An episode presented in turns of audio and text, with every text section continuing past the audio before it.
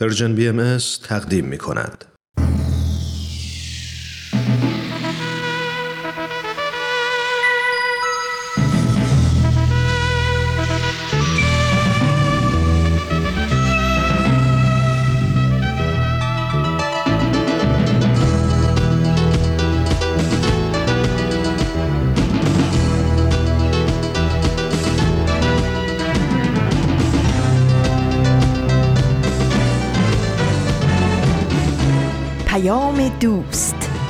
برنامه ای برای تفاهم و پیوند دلها.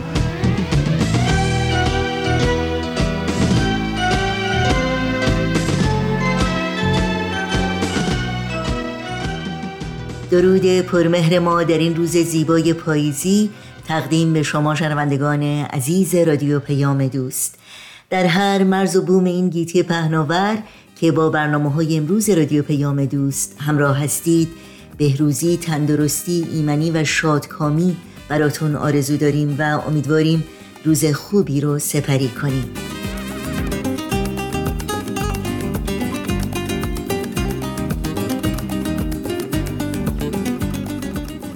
نوشین هستم و همراه با همکارانم میزبان پیام دوست این دوشنبه سوم آبان ماه از پاییز 1400 خورشیدی برابر با 25 ماه اکتبر 2021 میلادی. این روزها به یاد تو سربلندی ایران و اکسیر معرفت برنامه های پیام دوست امروز ما هستند که امیدواریم از همراهی با اونها لذت ببرید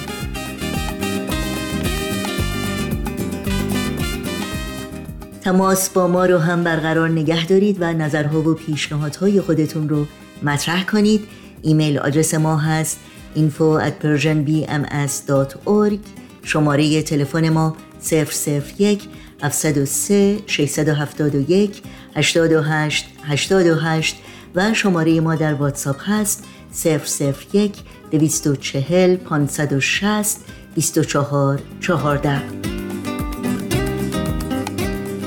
در شبکه های اجتماعی هم با برنامه های رادیو پیام دوست زیر اسم Persian BMS همراه باشید. و با ما تماس بگیرید. آدرس تماس با ما در کانال تلگرام هست at Persian BMS contact. یادآوری کنم که اطلاعات کامل راه های تماس با ما اطلاعات برنامه های رادیو پیام دوست و برنامه های دیداری سرویس رسانه فارسی بهایی رو می‌تونید در صفحه تارنمای ما persianbahaimedia.org جستجو کنید.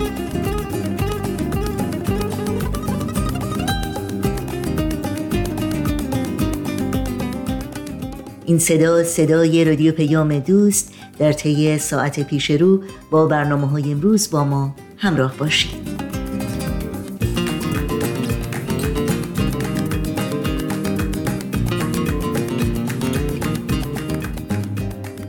ما چند روز پیش در زیر تصویر یک مرد جوان در لباس ممور آتش نشانی که کودکی دودالوده و گریان رو در بیرون ساختمانی ویران و شولور در آغوش داشت نوشته بود برای نجات کودکان جان باخت.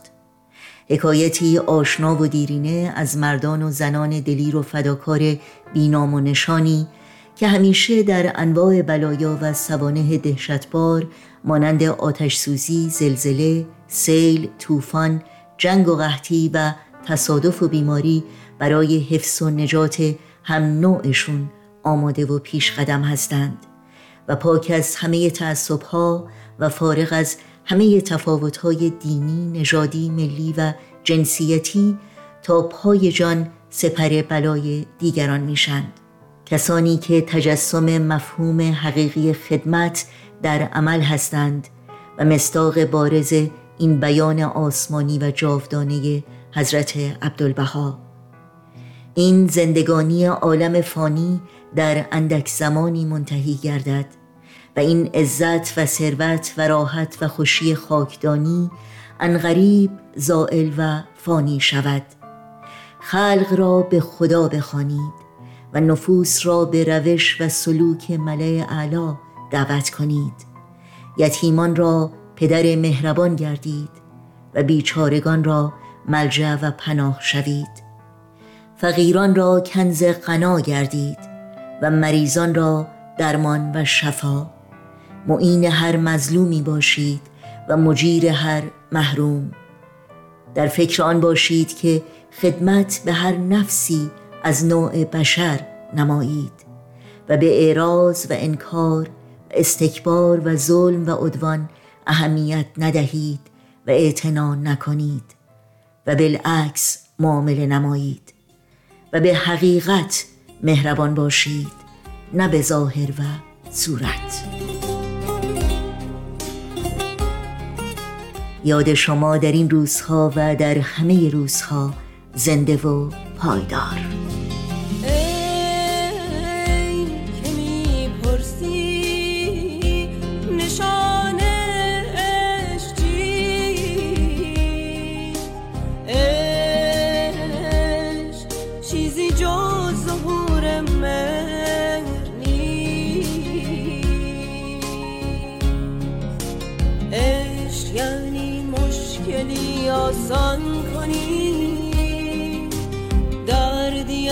از درمانده درمان کنی. در میان این همه غوغا و عشق یعنی کاهش رنج بشر.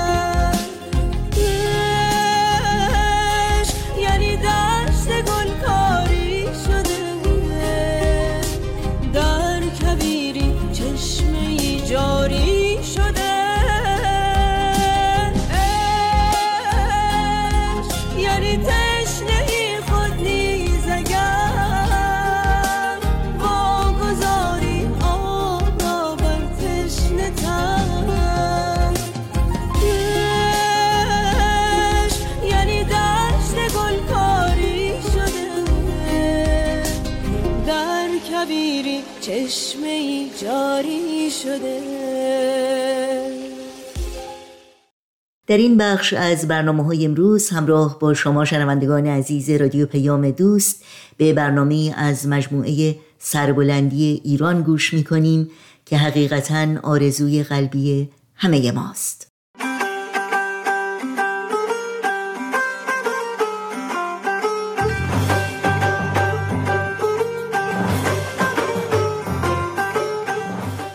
سربلندی ایران.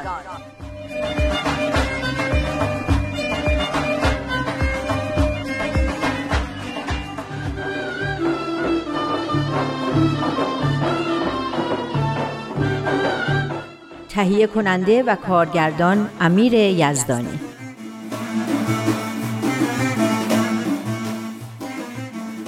این کتاب سربلندی ایران اینم پیام 26 نوامبر 2003 می‌خوای قبل از اینکه بقیهش رو بخونیم یه مروری کنیم روی اونچه که تا حالا خوندیم؟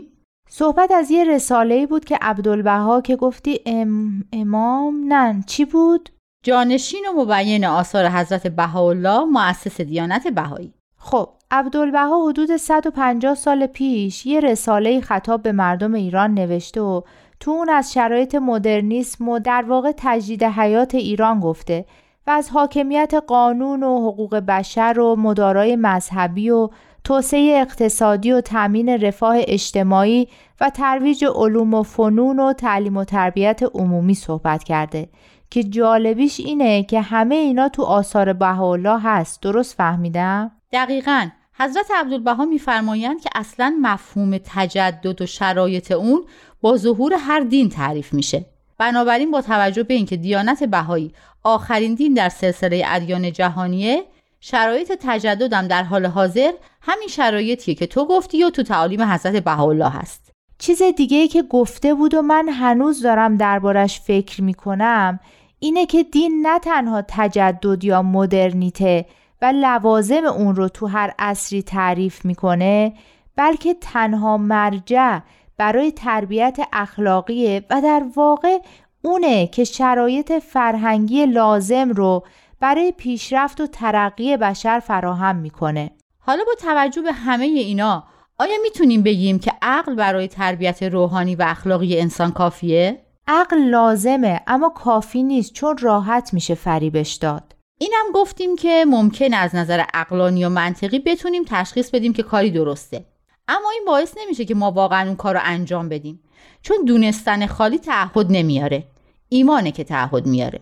قبول دارم. عبدالبها یه چیزایی از مردم ایران خواسته بود که اونم به نظر من خیلی عالی و حیاتی بود. خب چیا؟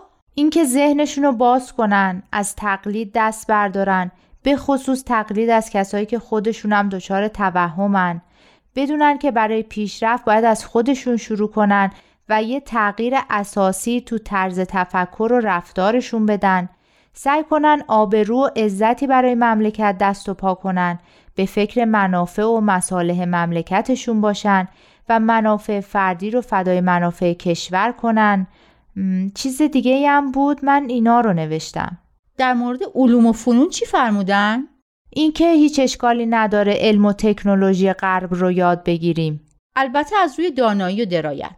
نه روی هر چیزی که از غرب میاد برچسب کفر و نجس بزنیم نه تقلید کورکورانه بکنیم و همونی بشیم که بهش میگن غرب زده. از این افسوس می‌خورم که این همه حرف حساب چرا همون 150 سال پیش به گوش مردم ایران نرفت؟ یعنی یه نفر پیدا نمی‌شد که اینا رو بفهمه؟ مسلما افرادی بودن که ارزش این توصیه ها رو میفهمیدن. اما فهمیدن یه عده کمی فایده نداشت.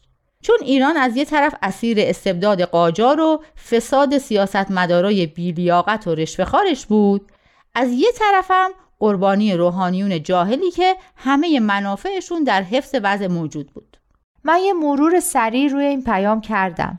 یه تحلیل تاریخی از وقایع اخیر ایران داره که به نظرم درستتر و بیطرفانه تر از همه تحلیلای اومد که تا حالا خوندم درسته توی این پیام صحبت از اینه که بعد از فروپاشی قاجار مردی سپاهی در ایران قدرت رو به دست گرفت که نجات ایران رو در ترویج فرهنگ غرب می‌دونست و شروع به اصلاحاتی در نظام دولتی و ارتش رو غیره کرد.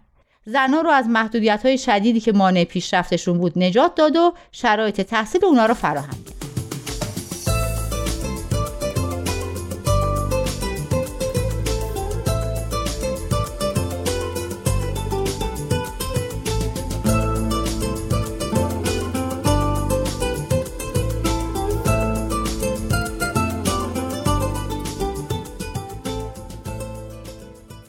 وقتی که اینا رو میخوندم اینطور استنباط کردم که این اقدامات خوب بوده اما اونچه که کارو خراب می‌کنه درآمد سرشار نفتی بوده که ناعادلانه تقسیم میشه و به شکاف طبقاتی و نارضایتی مردم دامن می‌زنه. فکر می‌کنم این ترویج فرهنگ غرب که در این پیام بهش اشاره شده هم خودش مشکل زا بوده. یاد گرفتن علوم و فنون از غرب خوب بود اما تقلید بدون تفکر از همه عناصر فرهنگی غرب ماده پرستی رو ترویج کرد و باعث شد جامعه بر اساس حرس و آز و جاه طلبی و لذت طلبی لجام گسیخته شکل بگیره راست میگی مسلمه که خیلی از عناصر فرهنگی غربی که ترویج می‌شد با باورهای مردم عادی تضاد داشت و باعث نارضایتی اونا و به خصوص علمایی می‌شد که خودشون و اعتقاداتشون رو در خطر می‌دیدن. سرکوب شدیدی که نیروهای امنیتی بدون نظارت قانونی انجام می‌دادن هم عامل دیگه‌ای در نارضایتی مردم بود. اینا همه منجر شد به انقلاب 57. انقلابی که گروه های مختلف مردم رو به هم پیوست و در کنار هم قرار داد. چون همون وعده هایی رو می‌داد که مردم می‌خواستن. اما شاید چون هیچ وقت تجربهش رو نداشتن درستم نمی‌دونستن چیه. برای همینم نفهمیدن که کی و کجا این آرمان ها رها شد و از بین رفت. البته آرمان های زیبا و جذابی هم بودن. مردم سالاری، آزادی، برطرف شدن اختلافات طبقاتی و حاکم شدن اصول اخلاقی و وقار و نجابت. قرار بود با استفاده از منابع طبیعی سرشاری که ایران داره برای همه کار و امکان تحصیل فراهم بشه.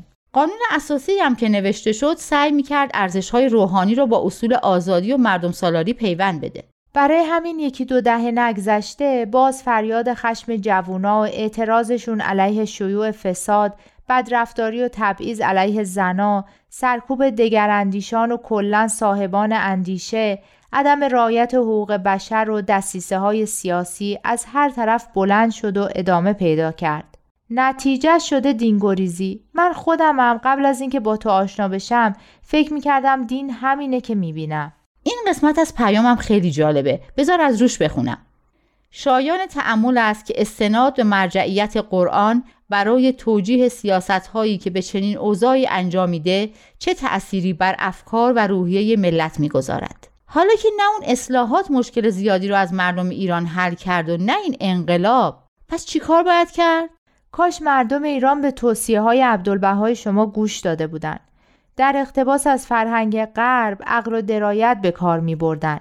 نه فرهنگ و تمدن غرب رو به کلی انکار می‌کردن و نه اینکه کورکورانه از همه خوب و بدش تقلید می‌کردن. دقیقا البته حضرت عبدالبها فقط مال ما بهایی نیست بلکه فرزند این سرزمینه و متعلق به همه مردم ایران و همه مردم دنیا اینی که تو گفتی مفهومش دقیقا تو همین قسمت از پیامه که میگه حل بحران مدنیت ایران نه در تقلید کورکورانه از فرهنگ سقیم غرب است و نه در بازگشت به جاهلیت قرون وسطا. راه نجات را در آستانه این بحران نجل بزرگوار همان سرزمین که امروز جز در موطن مقدس خیش در جمعی قارات عالم مورد تعظیم و تکریم است با کلامی نافذ و رسا بیان فرمود. آها راستی خوب شد یادم اومد اینجا چند تا لغت بود که می‌خواستم ازت بپرسم سقیم یعنی بد؟ نجل یعنی چی؟ آره سقیم یعنی نادرست و نجلم میشه فرزند پس منظور از نجل بزرگوار همان سرزمین یعنی عبدالبها درسته؟ یعنی واقعا عبدالبها در همه قاره های دنیا مورد احترامه؟ شاید هم منظور حضرت بهاءالله باشه فرقی هم نمی‌کنه حضرت عبدالبها هم تعالیم حضرت بهاءالله رو منتشر می‌کردن نمونه از این تکریم و احترام رو هم بهش اشاره کردن که مال سال 1992 یعنی 17 سال پیش. اما این تعظیم و تکریم روز به روز بیشتر شده.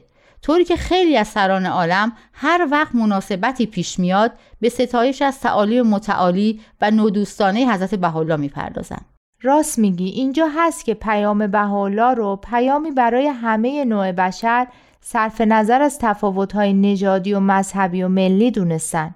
آره اما متاسفانه در ایران و در وطن حضرت بهاءالله قدر ایشون و تعالیمشون رو ندونستن و ایشون رو از هر طرف مورد حمله و آزار قرار دادن. البته یه همچین چیزی دور از انتظارم نبوده. آخه مردم اون زمان ایران چه تصوری از بشر داشتن که بدونن وحدت بشر و حقوق بشر و این چیزا چیه؟ خدا رو شو که امروز تقریبا همه این چیزا رو می‌دونن.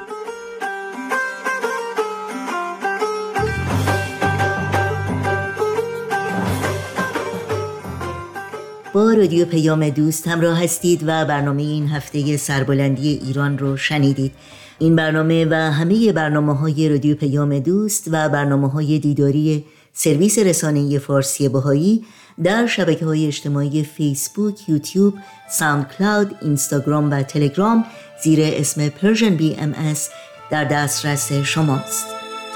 روزی آخر یک ندا ما را به هم خواهد رسان. روزی آخر قلب ها را سوی هم خواهد کشان. روزی آخر می توان از هر دلی آینه ساخت. بهترین آهنگ ها را می توان روزی نواخت. می توان آن روز را گاهی همین امروز دید. می توان آوازهای مردمانش را شنید. می توان آن روز را گاهی همین امروز دید. می توان آوازهای مردمانش را شنید. روزی آخر یک نداما را به هم خواهد رساند. روزی آخر قلب ها را سوی هم خواهد کشان روزی آخر می توان از هر دلی آینه ساخت. بهترین آهنگ ها را می توان روزی نواخت. توان آن روز را گاهی همین امروز دید. می‌توان آوازهای مردمانش را شنید. می‌توان آن روز را گاهی همین امروز دید. می‌توان آوازهای مردمانش را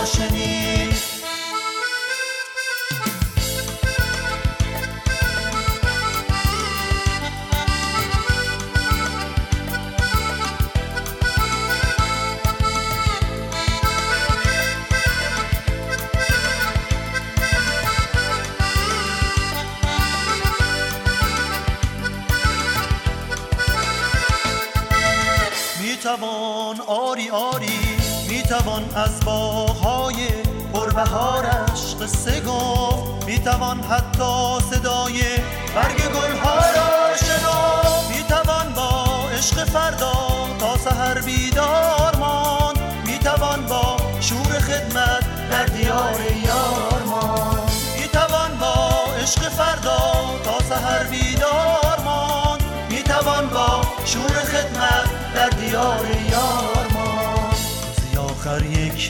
ندام را به هم خواهد رسان. روزی آخر قلب ها را سوی هم خواهد کشان. روزی آخر می توان از هر دلی آینه ساخت. بهترین آهنگ ها را می توان روزی نواخت. با همه با هم دلی با هم دلی آن روز را می آوریم می آوریم. من و تو همراه من همراه من. تنها امید عالمی. ما همه با هم دلی با هم دلی آن روز را می آوریم می آوریم می آوریم من و تو همراه من همراه من. تنها امید عالمی تنها امید عالمی وقت اون رسیده که گوش هوش بدیم به سهیل کمالی و برنامه این هفته اکسیر معرفت. که از رادیو پیام دوست تقدیم شما می‌کنیم اکسیر معرفت.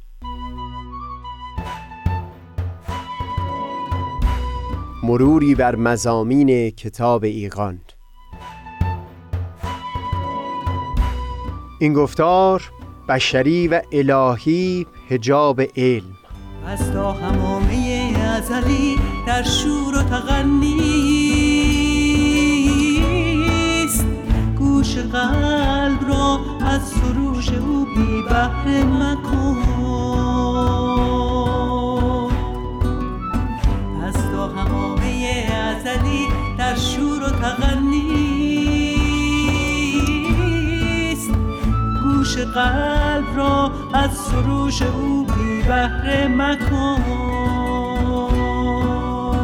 گوش قلب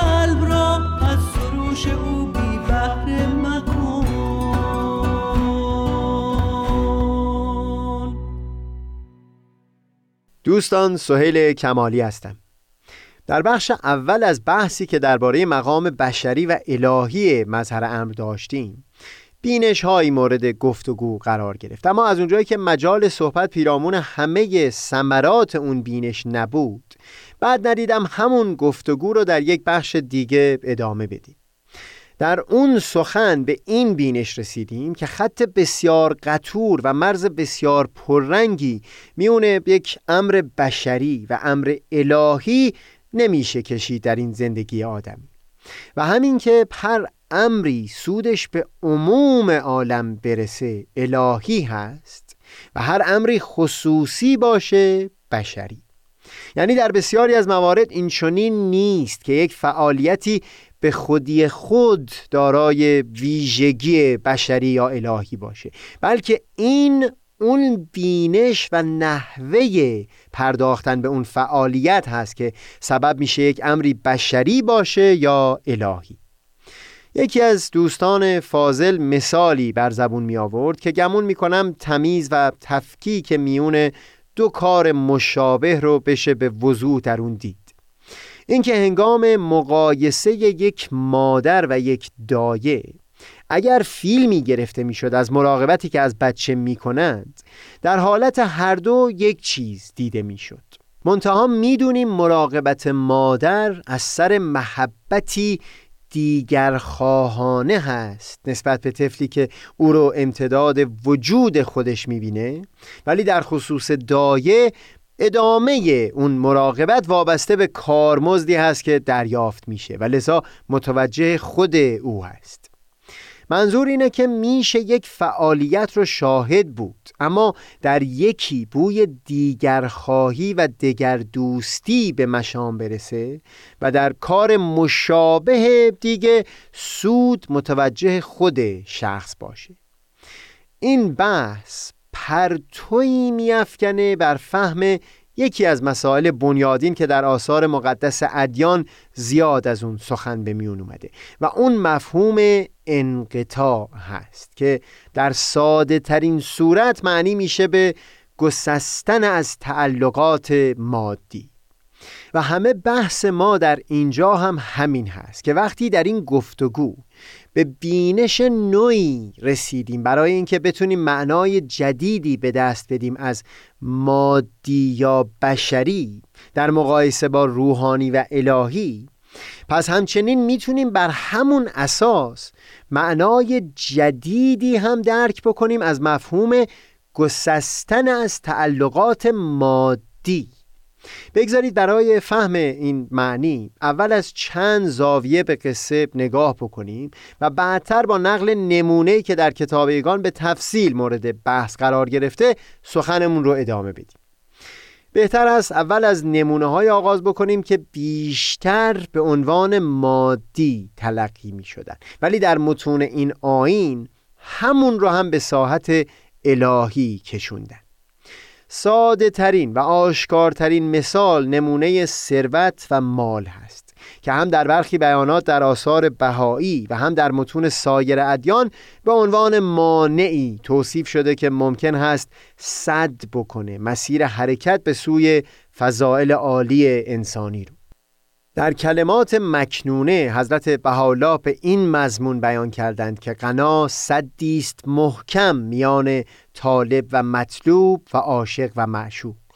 و هم حضرت مسیح در موعظه جبل زیاد در این باره بیان فرمودند. منتها از سوی دیگری در متون همین آین به وضوح بیان کردند که همچو زند و گمان نرود که مقصود از این کلمات مذمت قنا و مده فقر و احتیاج است بلکه قنا منتهای ممدوحیت را داشته. اما بعد توضیح میدند که ثروت و قنا بسیار ممدوح.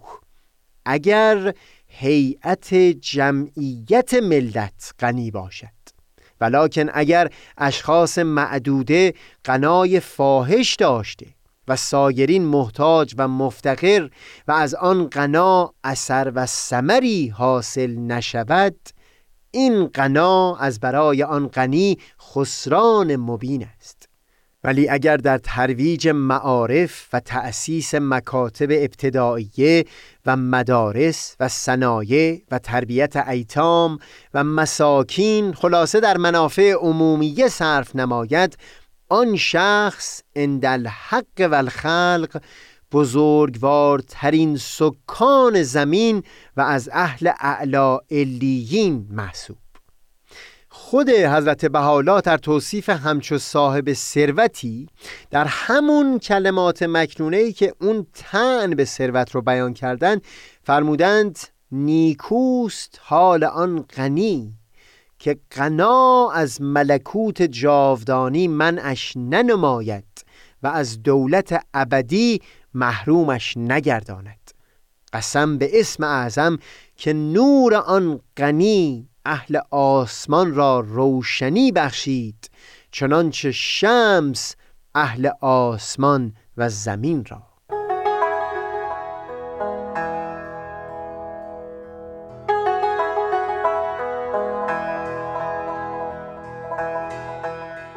نتیجه طبیعی بحث بالا. مضمون اون بیان حضرت بهاءالله می بود که انقطاع و گسستن از تعلقات مادی لزوما به معنای نداشتن مال فراوان نیست بلکه به دست آوردن بینشی هست که آدمی رو از وابستگی و تعلق به اون مال و ثروت رها و آزاد نگه بداره و همین هست که در جای دیگری فرمودند فل حقیقه در یک مقام عزت انسان به ثروت اوست.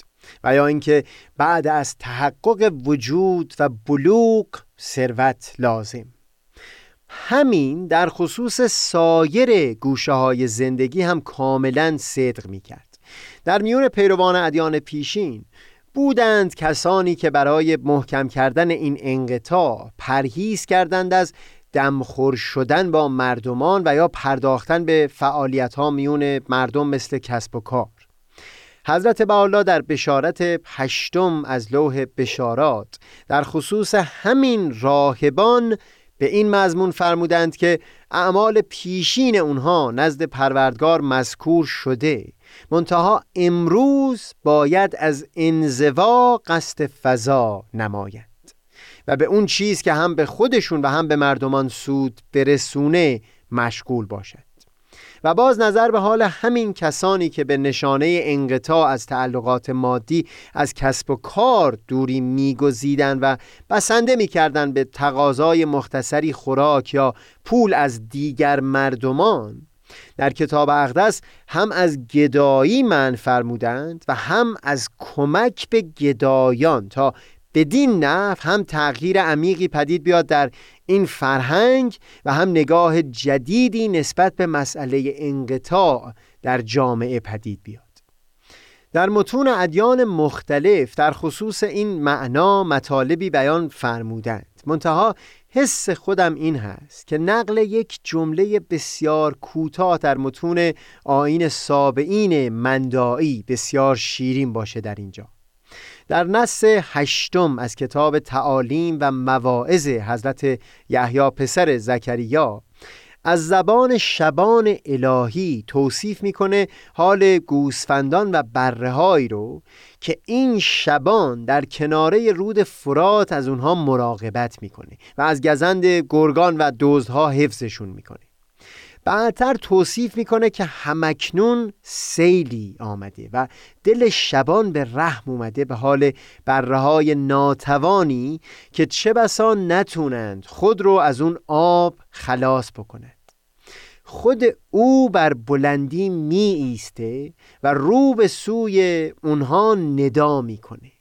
و هر کس که ندای او رو بشنوه و سر به سوی او به چرخونه با دو دست خود می‌گیره و از آب بیرون می‌کشه.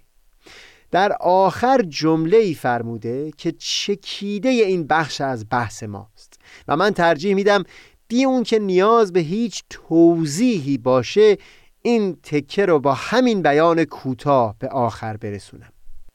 خوشا به حال او که در آب هست اما آب از دو گوشش نگذشته باشد. راستی که از این شیرینتر و زیباتر نمیشه توصیف کرد. خوشا به حال او که در آب هست اما آب از دو گوشش نگذشته باشد.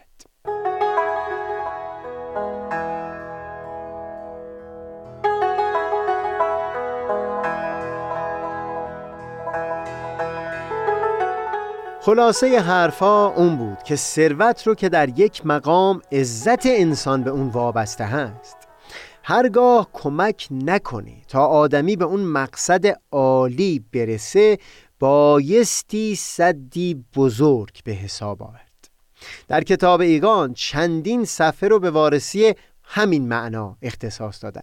منتها در خصوص یکی از شریفترین بعدهای وجود آدمی یعنی علم. شاید هیچ نیکویی در متون دیانت بهایی بیشتر از علم مورد تکریم و ستایش قرار نگرفته باشه. در بیانی به این مضمون فرمودند که بزرگترین فضیلت ستودنی در عالم انسانی علم هست. در چندین و چند بیان فرمودند که صاحبان علم رو قدر بدانید و ارج بسیار بنهید. اما با این وجود در کتاب ایگان در یک مقام بیانی رو نقل کردند به این مضمون که علم هجاب اکبر است. یعنی همون علم که اونچنان ستودنی بود اون جایی که مانع شد از رسیدن به یک سود وسیعتر و یک فضیلت بزرگتر همون خود هجابی به حساب اومد. در چندین سطر از کتاب ایگان حتی بیانشون اون هست که همچو علمی رو بایستی به کلی قلب رو و دل رو از اون پاک و مبرا نگاه داشت و همونجا باز دوباره به وضوح از همین واژه تعلقات استفاده می‌برند برای بیان مقصودشون. پس باید صدر را از جمیع آنچه شنیده شده پاک نمود و قلب را از همه تعلقات مقدس فرمود تا محل ادراک الهامات غیبی شود و خزینه اسرار علوم ربانی گردد. همین جریان یعنی اینکه همچو علمی که طبقه علما را از سایر مردمان جدا می کرد سبب شد تا بشریت از پذیرش تعالیم ظهور الهی در این مرحله از رشد تاریخ انسانی باز بمونه سبب شد تا در چندین اثر از این نقش باژگون شده علم از عمق جانشون ناله سر بدن.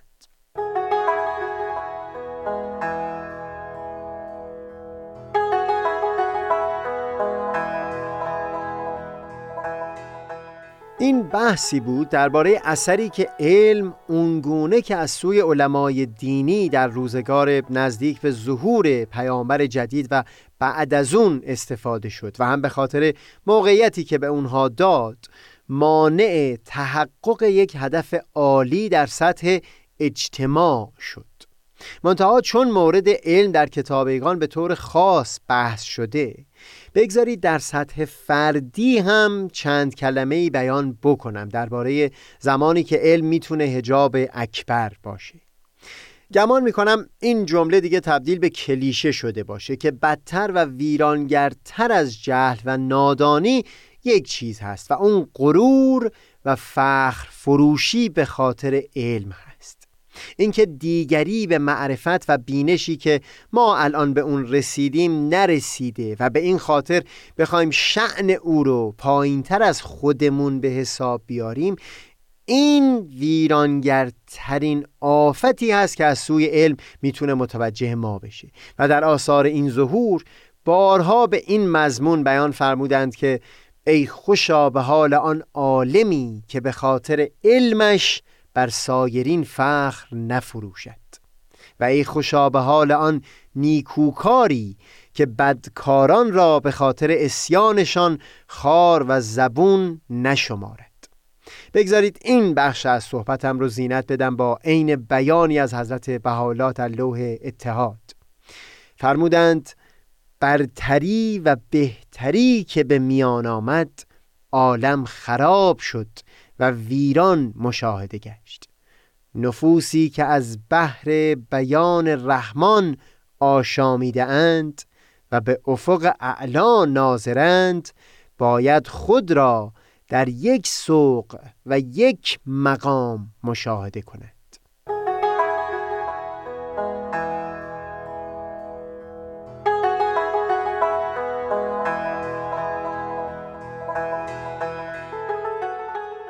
تمام این بینشی که صحبتش در این گفتار به میون اومد. در واقع توصیف حالتی هست. در خصوص ارتباط میان اون بزرگترین هدف در زندگی آدمی با ثروت با علم و یا حتی در ارتباط با خود دین. در جایی از متون این ظهور فرمودند که دین باید سبب الفت و محبت بین بشر شود. قلوب و ارواح را با هم الفت دهد. اگر دین سبب اداوت شود عدمش بهتر از وجود است. و دیگر دین باید سبب وحدت عالم انسانی باشد نه سبب اختلاف. دین اگر سبب وحدت عالم انسانی نشود البته نباشد بهتر است. از تأمل در همه این نمونه ها که در گفتگوی امروز نقل شد اینطور به نظر می‌رسه که اون چیز که از سوی بسیاری کسان مادی و بشری به حساب می اومد وقتی سبب رسیدن به یک امر متعالی و سودی عمومی بشه همون بوی الهی ازش به مشام می‌رسه. و از اون سو حتی شریفترین چیزها وقتی مانع رسیدن به یک امر عمومی تر و سودی بزرگتر باشه همون رو باید قبار و ناخالصی به حساب آورد بر صافی قلب انسان. خلاصه سخن اون هست که پایبندی به اصل انقطاع در واقع اینطور میطلبه. که هرگاه دو امر و هدف که حتی هر دو خواستنی و دلپذیر باشند در برابر یکدیگر قرار می‌گیرند آدمی اونقدر از تعلقات گسسته باشه که توجهش به اون امر که سودش خصوصی تر و محدودتر هست تنها در پرتو اون نیکی عمومی تر و وسیع تر معنا پیدا بکنه. این والاترین نمونه همت و غیرت و وارستگی در یک انسان هست. خوب این قسمت رو هم دقیقا با همون عبارتی از حضرت عبدالبها به آخر ببریم که بخش اول همین عنوان رو هم با اون به پایان بردیم. هر امر عمومی الهی است و غیر محدود و هر امر خصوصی بشری و محدود. امور خصوصی را فدای امر عمومی نماییم. منم آفتاب بینش و دریای دانش. منم آفتاب بینش و دریای دانش.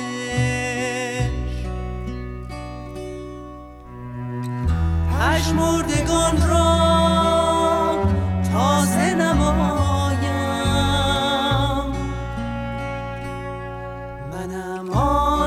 منم آن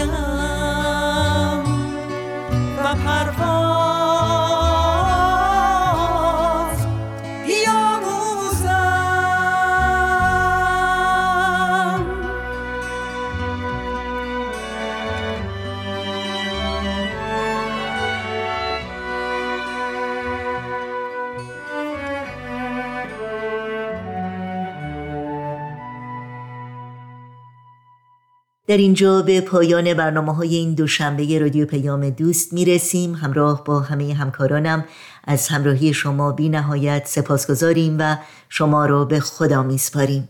تا روزی دیگر و برنامه دیگر شاد و پاینده و پیروز باشید.